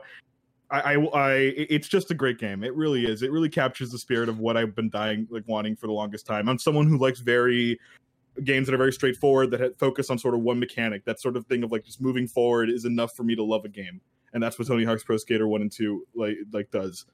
Um, also, it's the only game of the year choice that has a Papa Roach song in it, like in my in, in my sort of list. So automatically that elevates it beyond Blood any Brothers. other. That's it. Bro, Blood Brothers. That, that- is- argument over. Blood Brothers is my anthem now. It is the it is my song of 2020. Hell yeah, I I I I grinded just so I can get a Monster Energy shirt. That's like my dedication to like that game. Like I I absolutely adore it. Um, Jeff, I I, I so like, just to transition to you, I remember I think it was last year you started replaying the first game Yeah, it's uh, it, or second uh, I, game I sorry, you're cutting out for a bit for me. Um, I played them both. Like, on and I, I PS think. One. I think you had you just I think it's just buffering through what he already said. Oh, okay. Um, yeah, no, I think it was before the remake was even announced. I, I was like just on a whim because I've got the like my PlayStation One here with my discs, and I've got one and two, and I was like, ah, you know, I was going through like, um, Okay, I'm Am I back. oh Mm, no. My, my internet's we're losing CJ. Am I good? Yeah, we're losing. you You're guys CJ's hear good, me? you're good. See- Jeff, you're good. You're good. Oh, go ahead. Go ahead, Jeff. Um, no, I, I mean, like everyone, I was going through a tough time last year. I still am. Um, I, you know, I, one day I'll, I'll tell that full story. But uh, so I was really searching for that nostalgia comfort. Um, and I played Diddy Kong Racing on the N64, and then I dug up my Tony Hawk one and two discs. And so yeah, CJ's right. I was I was actually playing the PS1 versions before I even knew uh, that a remake was coming. I think, um, which is uh, funny, but it, it didn't hurt uh, the impact at all. But um, I also want to start this with a story, and I, I want to. I don't want to take up too much time because we got like one big game left, but uh, I gotta I gotta split this into two parts because there's like the game, there's the Tony Hawk One is Two remake that came out last year, but there's the legacy of Tony Hawk, and uh, I went on a fun little rant uh, one of our weekly shows when this game came out because I loved it so much. Um, but like uh, much like CJ, like this game had an impact on me, and it's not hyperbole. Like Tony Hawk, literally Tony Hawk's Pro Skater, the first game, literally changed my life. It defined my friends for a decade. It defined where I went in life. Um, I'm a little bit older than CJ. Apparently, I was 13 uh, and a little bit younger than John. I was 13 when. the You know what? came- Shut the fuck up with that, okay? I, I was 13 when I was 13 when the first game came out. Uh, obviously, a very influential age. Um, but like you know, these games, people don't. I think there's a little people don't quite remember how big a fucking deal these games were. Like skateboarding exploded. I played this game. I started skateboarding, but like that's where I'm going with this. I made friends. Like I was at the skate park. I was at our local skate parks uh, for like 12 hours a day for five years. I made all my friends there because of Tony Hawk Pro Skater. Um, Tony Hawk Pro Skater introduced me to like Bad Religion, which introduced me to Social Distortion, Stiff Little Fingers, like uh, Black Flag. I got into the punk scene, and like my all my friends for the next 10 years were in punk bands. Like I was going to like all these local shows and just meeting all these new people, and like that's where all my social connection connections, sorry, came from, and that's that like defined my life for like like a huge portion of it because of the stupid skateboarding game. So, like, uh, I, I'm gonna get emotional here, but like, Yeah. I, I cannot describe the impact that this had on me, the the um the feelings that it gave me, and and not just that. So then let's let's talk about the game. Like the game was fucking phenomenal. These games were amazing. Uh, it was just like a combination of uh everything, like the level design, the music, the gameplay itself. It was like it was like arcadey, but still really skill based. And from that perspective, you know, there was another uh remake that came out last year that was like people were like, oh, this has a big legacy to live up to. Well, Tony Hawk had a big legacy to live up to, and they released a uh, like HD version of it, kind of like a remix for the PS3, I think. And it wasn't really, it didn't go over really well because um, these games have a feel to them. They have like a really distinct feel. Like when you catch air off a half pipe and you come back down, like there's a certain amount of time that you're in the air. There's a way that your player reacts when you hit a rail or like it- it's hard to describe it. It's muscle memory, especially for This- people like us that played a lot of these games. You have a muscle memory. Like, I know how long this takes. I know how quick I have to mash this button. And it's really important to get that right. And they actually remade this from the ground up and they still kept that. It still felt like the same game. And that is so hard to do. It's the greatest remake I've ever played. Hands It's, down. Oh, it is. Derek, it is. It's, it's so fucking good. It's, so fucking Derek, good. I forgot about Jeff's prayer to Tony Hawk. That's It's very yeah, good. I just posted it in you for that. chat. It's That's very fantastic. Yeah. I love how much you guys love these. Like this yes, makes me this really like happy the to best hear. moment. I I didn't play Tony Hawk 1 or 2 or Tony Hawk 1 and 2. Um I played 3. I played 3 Three because uh when I was a teenager, I babysat a kid who had 3 and for a while that was all he wanted to play. And so I I was terrible at this game. Like I didn't understand how to play that game, but I remember how many hours we sat, you know, passing the controller back and forth, you know, skating around i don't know alcatraz i don't even remember like what all the locations were but it was such a really cool game and i like i i have like the tiniest little sparkle of that feeling that you all are describing and i'm Yeah. glad that you loved it so much It's the only game I'm good at. Yeah. and that's that's a huge thing. Like I, I'm competent at this game. Like I I managed to like rack up like millions of points on like online once out of spite just to beat my cousin in a in one of those like uh point challenges. I'm like, yeah, you know, what, fuck it, I'm gonna do that. So th- that that also like means a lot to me. I, I will say uh, the the one downside of this remake is that the first game came out before social media, before leaderboards. So I thought I was really good at these games, and then I played the new ones, and then I like started looking at like Twitter and like the combos people were posting. and Oh, I'm no, like, people are way better than me. Like I'll never go up. With, but like in my in my vicinity and in, my sort of like social Yeah. group. Oh yeah, totally. Okay, like you know, you know even i also love that they committed to like eight like aging the characters Oh, yeah. to their Yeah. real life ages this has really been an excellent year for grown-up ass protagonists i like Yeah. that good yeah. and I'm i mentioned this uh, in my rant on our other show, but like. Uh, we have to give a shout out to the representation in this game because there's some really like it has a lot of the original skaters, so there's still a lot of white guys, but like the new skaters they brought in, there's some really fucking good representation there. And I don't think a lot of people expected that in a Tony Hawk game because skateboarding historically is not a super inclusive sport. it respects the attitude of skateboarding, but it also modernizes it in this wonderful way Yeah. that like it feels it, it- it's ripped straight from the early 2000s, late 90s, but it doesn't have those same like added those gross attitudes. You know what? You I- can't be punk and also want things to stick to being only old white dudes. Like that's not that's not the Yup. nature of punk. This game is more punk than fucking Cyberpunk 2077. Well, that's not hard. That's basically, that's basically it. The, the game with the actual punk soundtrack is. Yeah, yeah. The people who Oh. developed to- the Tony Hawk's Pro Skater 1 and 2, they have rights and they get to show up to punk concerts without getting their show- asses Yeah. kicked. So they get they get to come to the Highlands in Louisville. Yeah, I I didn't play Tony Hawk 1 or 2 originally. I think I played 3 and then I really started playing from Underground 1 onward. Uh, but 1 and 2 was just such a good. It was a nostalgia trip even though I didn't play those two games. Like it was it was very comforting. Um and it was just a lovely thing to have to go back to every so often. So I, I don't want to drag this anymore. that's all I've got. Jeff, can I ask you one thing? Just because, again, like you get it.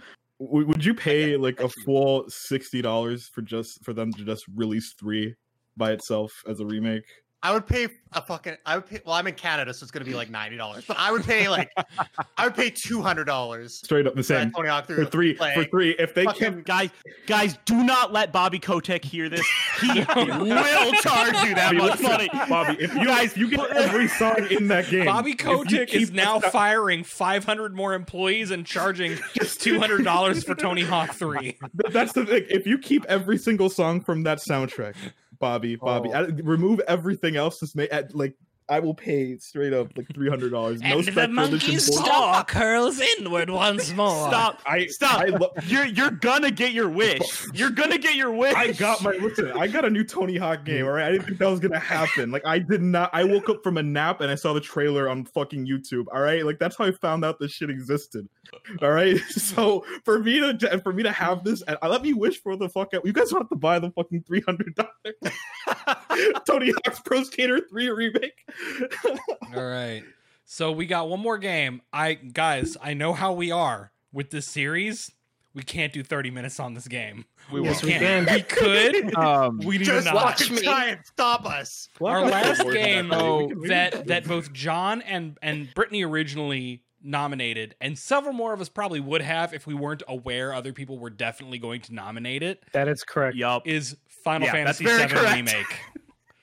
So so Final Fantasy VII remake was my pick for game of the year last year. Um, and as the resident uh, dad of the of the podcast, who is in fact forty years old, um, I was seventeen years old when Final Fantasy VII originally came out on the PlayStation One. How old were you. CJ? I was born that year. I was. I was born. Uh. the same year Titanic came Oh. out. I was born. Oh, Dog. John has left the chat. John, John's gone. Venomous He's gone. He's not coming back. Fantasy Seven while he's gone. While he's gone. All right. So listen. While he's gone, while he's gone, we finish. No, it's too fucking late now. Okay, so I'm gonna choose to ignore that, and I'm gonna Oh, keep going because I am a, I am uh, I'm an adult, I'm like children here. Ooh, John's Uh, old. Ooh. Hot take. please, please, Reb. But is Um, he an adult? but uh, so so so in 19 so in 1997 uh, i was a junior in high school and final fantasy 7 came out and uh, at this point like i there had never really been a marketing push behind a game like there was behind final fantasy 7 right like i remember going to uh going to it was eb at the time. Gamestop was not a thing back in the stone age. Uh it was eb and they had like television set up and they were playing cg scenes from final fantasy 7 that look archaic now but back then it was like holy shit this looks fucking amazing. And you know everybody knows that the first five hours of final fantasy 7 uh, you're in the city of midgar um, and so when we found out that final fantasy 7 was getting remade after years and years and years of fans pleading and it being kind of a joke you know that like you know oh square enix needs to remake final fantasy 7 um, we learned that it's it's it's actually finally happening right like Imran in chat says uh you saw that you see the train crash through Corel in EB games. That's that's one of the scenes I'm talking about that they were playing over and over and over. Um and I thought to myself, okay, so this game is episodic. Um it's going to start off in Midgar, so we're looking at a 5-6 hour game, right? Nothing will ever top that E3. By the way, nothing will oh, ever top not. that. No, no, yeah, no, that was Oh man. Um, and what we got, and I said this last year, what we got was a full-fledged 45-hour Final Fantasy game. Like this is a new, it's a new Final Fantasy game. Yes, it's Final Fantasy VII, but um, to get into slight spoilers, it's not the Final Fantasy VII that you remember. Um, there are very clear. So Square Enix did something I think that was extremely risky for them. You mean the same thing that a know- billion other remakes have done in the last two years? Well, but but all Not those remakes. spoil it. But uh, mm, but here's the thing, Derek. All those remakes were one to one remakes. Like Shadow of the Colossus was a remake. You know, like I mean, Final Fantasy VII completely changed the story of Final Fantasy VII, and that's a that- that's a risky move because we all know how the gamers react to shit like that. There's a reason Um, why they called it a remake and not a remaster. Exactly. And but it is truly a, a a remake. And one of the most exciting things about the game for me is that I don't know where it's going. Like the game ends on your party leaving Midgar after 45 hours of what was a five hour period of the original game. Uh, your characters leave Midgar, and I don't know what's going to happen next. Um, and that to me, like you know, yeah, all the yeah, you know, the gameplay changes are. I love the battle system. Um, you know, we could talk all day about the new characters and the visuals, but honestly, the the thing that stands out about Final Fantasy VII Remake to me is that I don't know what's going to happen next. And and that is, I think, the coolest thing that Square Enix could have done with this game.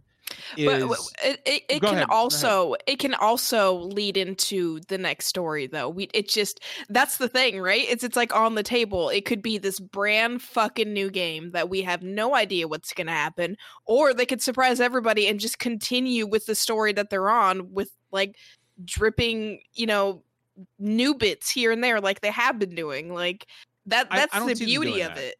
Like that's the I- beauty of it though is that you don't know. Like it could it could end up being something we're not expecting because we're expecting something completely different and it very well could be but it's also open-ended in the fact that you know you you still have you know you're gonna have to go to certain areas that were from the original game like eh, so there's get there's has to be a loose original theme there even if it's not 100% the same Well, and what's Uh, wild is that we've actually had two of the main voice actors from the game on this uh, uh, on this podcast, and and it was especially cool listening to John Eric Bentley, who loved the character of Barret as a kid, uh, and who grew up playing Final Fantasy VII. It was it was so amazing to hear him voice his experiences about about bringing that character to life in a way that he never. I mean, who who could who could prepare themselves for that? Well, and I think that's Um, interesting too, because there's been a lot of of criticism about the character and portrayal of Barret in the game, and I think especially like having the opportunity to talk to John Eric Bentley about it. Like it's clear once again, like people and characters contain multitudes. Like it's really not that straightforward as just thing bad or thing good. Like thing could be done better, but like there's definitely a lot more soul and intention put behind Barret this time than the original FF7 uh, or any of the expanded FF7 million spin-offs in universe have ever really given him. Um, so and also yeah. derek one of my favorite moments about final fantasy VII was was was when you finally encountered the honeybee inn. yeah, I like Yeah, that- that's- half of Twitter was waiting for that to happen. Um, i was so Yeah. excited about that It was a like great time. but but they i think But they twitter handle- loved your your love of chadley more no, oh yeah, yeah you're looking Chadley- I've- loves. I've Chadley is the been- reason it's game of the year. I've never been pro child abuse, but Chadley's making me want to change my mind. Like- Technically, it's not child abuse. I, I, I, I, I, I- it looks like Reb wants to get a word in. Reb, I well, I wanted I, I kind of wanted to reply to the point that you and Brittany were actually. So I I have played an amount of Final Fantasy, Remake, not a large amount, but I have played some. And I, if, if you have listened to SCGC long enough and remember me being on here regularly, you know that I I do not care for the original Final Fantasy VII. I think that game sucks. yeah, Um, same. I think it sucks. Um, so I, I didn't finish Final Fantasy VII, which is fine. Um, but I have read a lot of criticism of the synopsis of the story, and I gotta say, fucking props to Square Enix for what they did to make this remake more than a remake. I it the thing that John and Brittany are alluding to without spoiling it, it's some meta bullshit.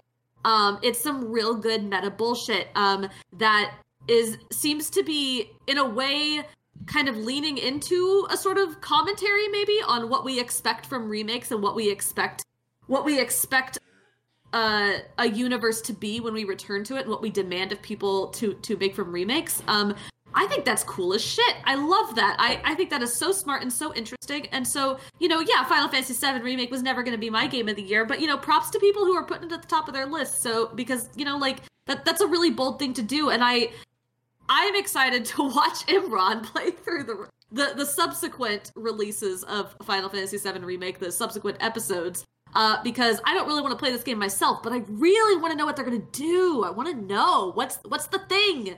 so This, so uh, so.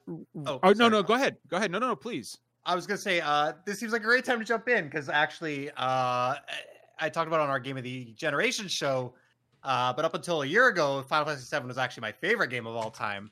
Uh, uh, until Red Red Dead Redemption 2 and Final Fantasy 14, until I, I played those. But um, the only thing I'll say about this, because I want to give everyone else a chance to speak, is you know, coming off that game, like you know, I play games for the story and I play games for the characters, and the characters in Final Fantasy VII are why I love that original game.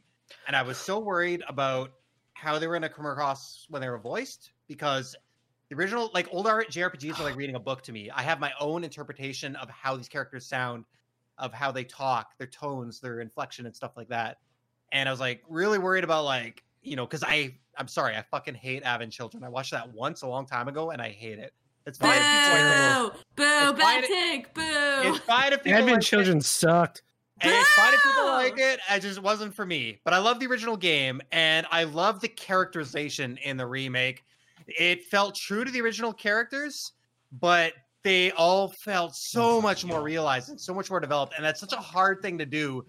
Like it feels like you have to pick one or the other, and they found a way to honor uh, the spirit of the characters, but then like ramp it up a thousand percent and deliver and like make you fall even more in love with them. So that was my When we- favorite part of the remake for sure. when we did when we did our review last year um i actually uh, uh, jumping off reb's point about you know how this was a you know um I made the illusion that the arbiters of time, which are these phantoms that seem uh, like you know hell bent on keeping the story going the way it's supposed to, I was like, I was like, the characters in the game, like the actual party, is Square Enix trying to do something new, and the arbiter, the arbiters of time, are the gamers who are like, no, this has no, you no, this has to keep going the way I know it. it th- this this has to happen the way I remember it. Um, and I, I I almost wonder if that was in fact some meta commentary from Square Enix. Uh, and just like thinking about that makes me just makes me chuckle. Finn, you had something to say. Yes, I just uh once again I just wanted to build off what everyone else said and point out that Final Fantasy VII uh, has one of my favorite battle systems of any RPG because it takes everything they learned from Kingdom Hearts 3 and Final Fantasy 15 and builds on it and makes it even better while also marrying it with the turn-based combat system, the active turn-based combat system that we love so much from 7 and the battles in 7 remake are part of why I place the original 7 in the bottom part of like the top 10 but 7 remake is now a top 3 Final Fantasy game for me like For the me game. Yep. like I loved platinuming this game replaying it on hard mode made the Mhm. battles even better and just doing all of the uh just everything all the side quests all the bonus fights and everything. The gauntlet at the end that gets you that ultimate uh item that gives you infinite limit breaks like everything about the battle system was so well done that now i'm kind of spoiled. And if a if square enix pumps out a game that doesn't deliver a battle system on that level i'm gonna be upset Uh, dude, Uh, it took the airbuster fight, which was comically easy in Final Fantasy VII, and turned Yeah. it into a three tier, Well, like fucking the whole super boss. It game was so awesome. the whole game would take random bullshit enemies like Hell House and Hell turn House them is the into boss now. Hell incre- House, well, I know, and turn them into incredibly memorable boss fights. Hell House was fucking hilarious. I will give it Hell, that. Hell House was Hell House, Hell House was fucking awesome. I Uh, like and- that fight.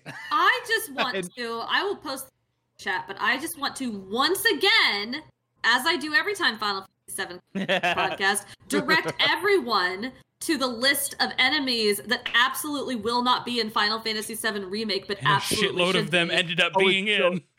But, it, They're but not list as funny. so good. They are not as yeah, funny. the- in the like I just love No. it's motherfucking Christopher. It's mother- Motherfucking Christopher! this is the worst. Who is the woman in the bikini? What the fuck is this? Oh, Oh, this yeah, is no, bad. that's- it's Imgur has like done something with their, you can't see the titles of any of these anymore, so you don't see the names of the enemies. This is this isn't nearly as funny like as it used Little to be. Pony.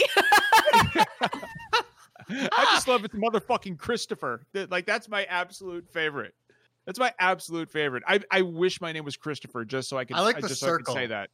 I, I have a I have a quick question because like I've Okay, only CJ, I've go only like um you know like sporadically played like three Final Fantasy games if you count Kingdom Hearts, but uh, No, I do not count Kingdom I Hearts. fucking love. We're Kingdom not Hearts. going there. All right, I'm not gonna talk about Kingdom Hearts, but um, the original seven, the sort of canon, the, the consensus, like it- where, where did that rank among like as far as like the general rankings of, of great Final Fantasy games? Oh no, we can't do this. Um, so No, let me no, put it this the way. best No, or it's No, No, not- no, no, no, hold on, hold we're talking about ranking let me Final clarify, let me Fantasy clarify. no, no, no. Hold up. I'm not Okay, saying your personal rankings. I'm not saying Yeah. your personal rankings. Okay, like I'm just saying like in general, what, what was like that sort of consensus? It's like the legendary Final Fantasy. It's the one. Six. No, if you're so talking I about broad say that- popular mm, perception, not personal no, it's favorites. abso- absolutely seven. especially, is the yeah. one. Seven is like the Seven Final is Fantasy the one. game. Seven, is- seven is the one. But it is I would genuinely suffering being a Final Fantasy fan who doesn't really like Seven because it is the game that everyone knows. because Square Enix has forgotten that there are Final Fantasy games before seven. I agree. Because the fan Like, base loves Seven. That is why. So- that is why we're getting a remake. This is gonna be a weird analogy, but it was like you know RPGs and JRPGs were like kind of they were popular, but they were a very they were Niche. here. And Seven took the and said like everyone's gonna fucking play this game. Everyone with the PlayStation One is gonna play this game. It's like to me, it's like what Lord of the Rings did for fantasy, where like you know elves and wizards and shit like that was like Dungeons and Dragons and EverQuest and stuff like that. And then Lord of the Rings came out, and it was like these won Oscars and they made a billion dollars at the box office. That's what Final Fantasy Seven did for RPGs. Where, like, yeah, yes, d- yeah. RPGs, It like put them, like RPGs on the map. It put video games on the map. It had like the first playable black character in one of the RPGs. Like it was just for its time an incredible game, and it had such an impact on so many people. So I said I said in chat too, like I don't hate seven, the original seven, but it's easily my least favorite Final Fantasy out of the entire Super Nintendo through PlayStation 2 eras of them. Legend of Despite Dragon is that- better. Despite that, Ooh. despite that, I really liked Final Fantasy VII Remake. Final Fantasy VII Remake does not make me like seven more, but I'm I I actually played it and beat it, and I'm excited to play part two, part three, part whatever uh, when they come out ten years from now. Um, I- s- so my favorite thing about Seven was the fucking music. Every single so Final when I Fantasy do got loaded up the soundtrack. game, Oh my for the god, first the soundtrack. time, Those I who fight further, those Oh, who fight no, further what- in just- the just the prelude, like lo- Mhm. pulling up the I'll tell you what. game, seeing that fucking sword and hit like I just lost my shit. when the fu- Brittany, Brittany, at the very end when you fight Jenova and you hit the third phase of that fight and that classic Jenova theme kicks in real fast. It was one great o'clock in the morning. It was one o'clock in the morning in my house. And I literally I had a pair of headphones on and I stood up and I shouted at the top of my fucking lungs and threw my controller because I was so goddamn excited. Yeah. Like like oh I was so fucking hyped up. Oh It, it's funny play it because like when you talk to people about Final Fantasy, eh, like people are fucking all over the place. But with a few exceptions, almost every Final Fantasy game, it seems like everyone agrees the music it usually delivers. yeah, Slaps. it slaps real This hard. s- I think- and- specifically slaps though. Like And, and I think to maybe like circle back around, I think I think the reason that I did not like the original Final Fantasy as much as I should have is kind of the same reason why I don't like Star Wars as I should have. I had it hyped up for me like Yeah. so much my entire life. It was this video game that you haven't played Final Fantasy VII. What's wrong with you? My entire Right. life. So when I finally played it, you know, as an adult, you know, well, almost I was in college, um, uh, so an adult, uh, past uh, past the point where those graphics and the look of that game well outdated by that time. Mm-hmm. It was so underwhelming to me. So Final Fantasy remake being presented to me as me, I'm looking at the at the trailers and stuff, thinking, God, they're just remaking Final Fantasy Seven. Who cares? And then finding out that it was actually this really interesting subversion suddenly made me ten times more interested in it because it was not what it had been hyped up to me to be in a good way, and I was really into that. And also it's it's fucking amazing because it's about these these like the poor class rising up against like big corporate like it's Yeah. such a Yeah. good fucking message in this day Save and the age. planet. I Fuck the remember- corporations. yeah I remember I remember one of the things I was worried about with this remake is that it would tone down some of like some of the political stuff that was in Final Fantasy VII. I think it's louder. And if anything, they cranked it up. Like, Yeah. like there's that whole speech that Barret gives about like, like Tifa's like concerned about just the regular people that have to work at Shinra, and like Barret gives like a speech about culpability and re- personal responsibility and stuff that I thought was like really on point and stuff. But like this game was super cool for me because well, Final Fantasy VII was the first game I ever completely finished on my own. Usually, I'd be like trading off controllers with a friend or something. This was the only. This is the first game that I finished beginning to end on my own, and um, so it, it holds a very special place in my heart because of it.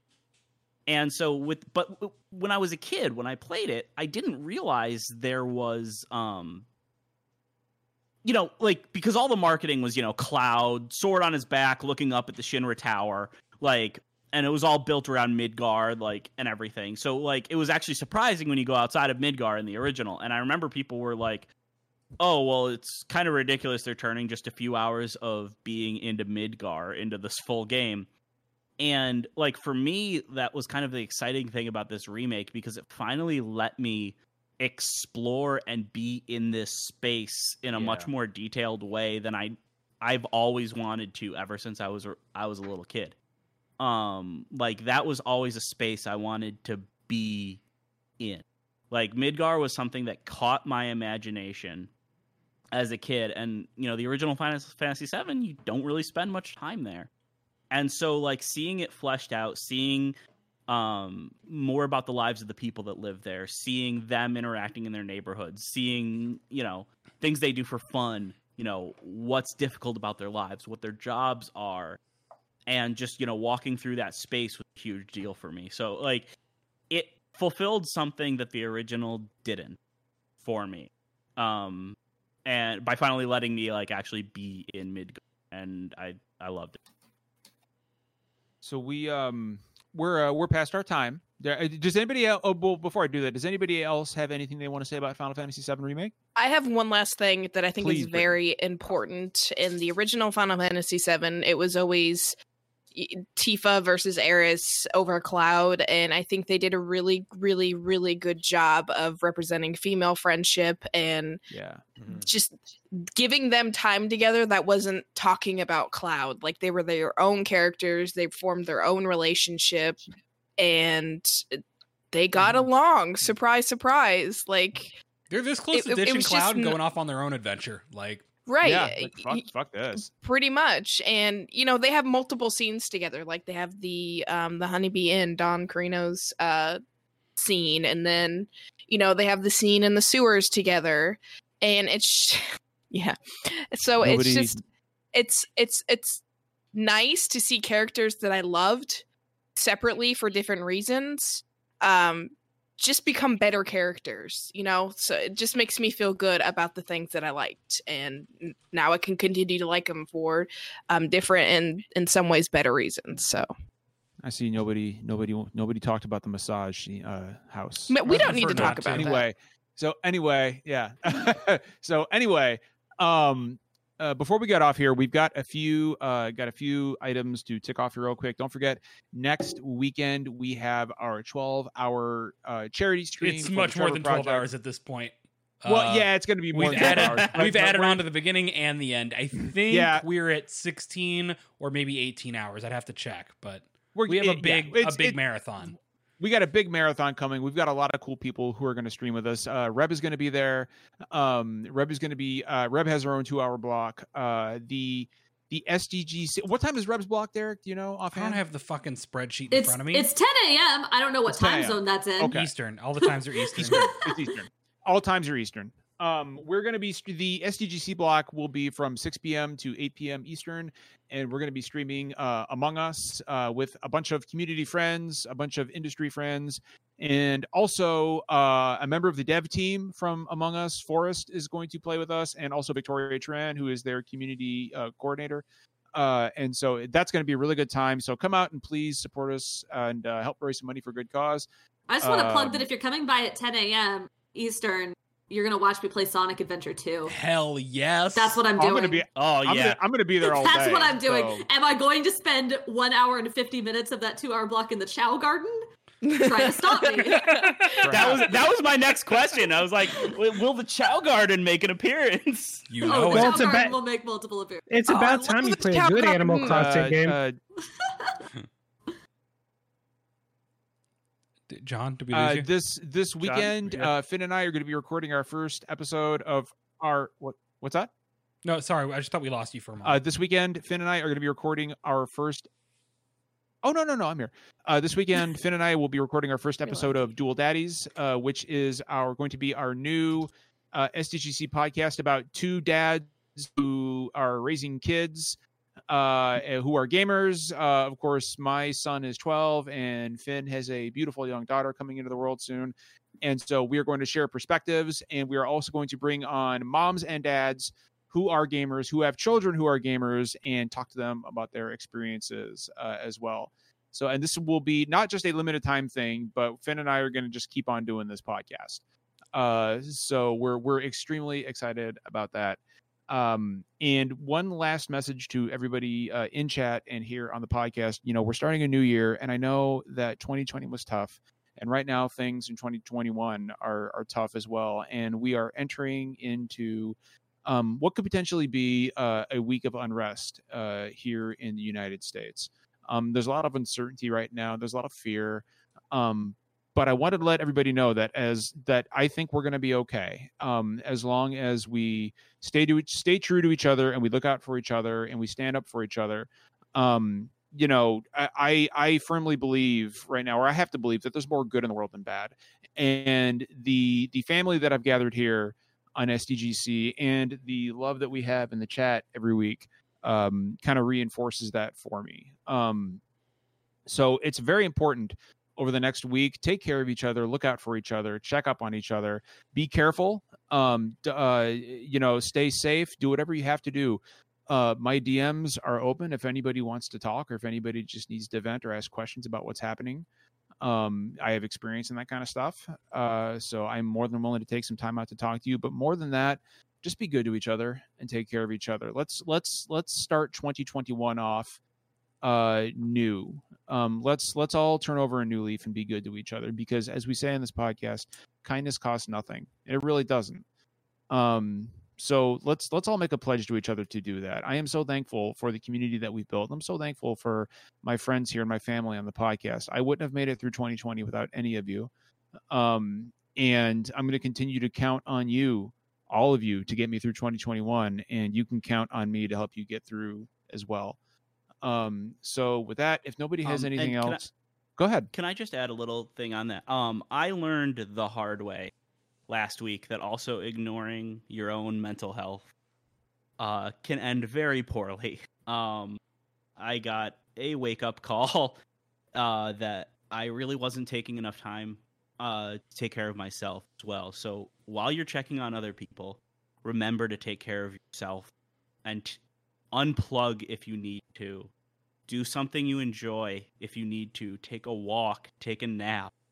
Um, everybody that you're listening to on this show was there for me when I was not functioning last week. Um, and they mean the world to me. And I just want everybody listening to remember that you can look out for other people, but you gotta also be careful and watch out for because it'll catch up to you eventually. Um, so I want everybody to stay safe, take care of yourself, and take care of each other. extremely well said justin and with that uh, we will be back next Friday or next Thursday at 9 p.m. Eastern Standard Time, just as we are. Remember, kindness costs nothing. Final Fantasy VI is amazing. Have a good night. Final Fantasy Six is not that great. Final Fantasy hold on. Six is the best one. Sorry.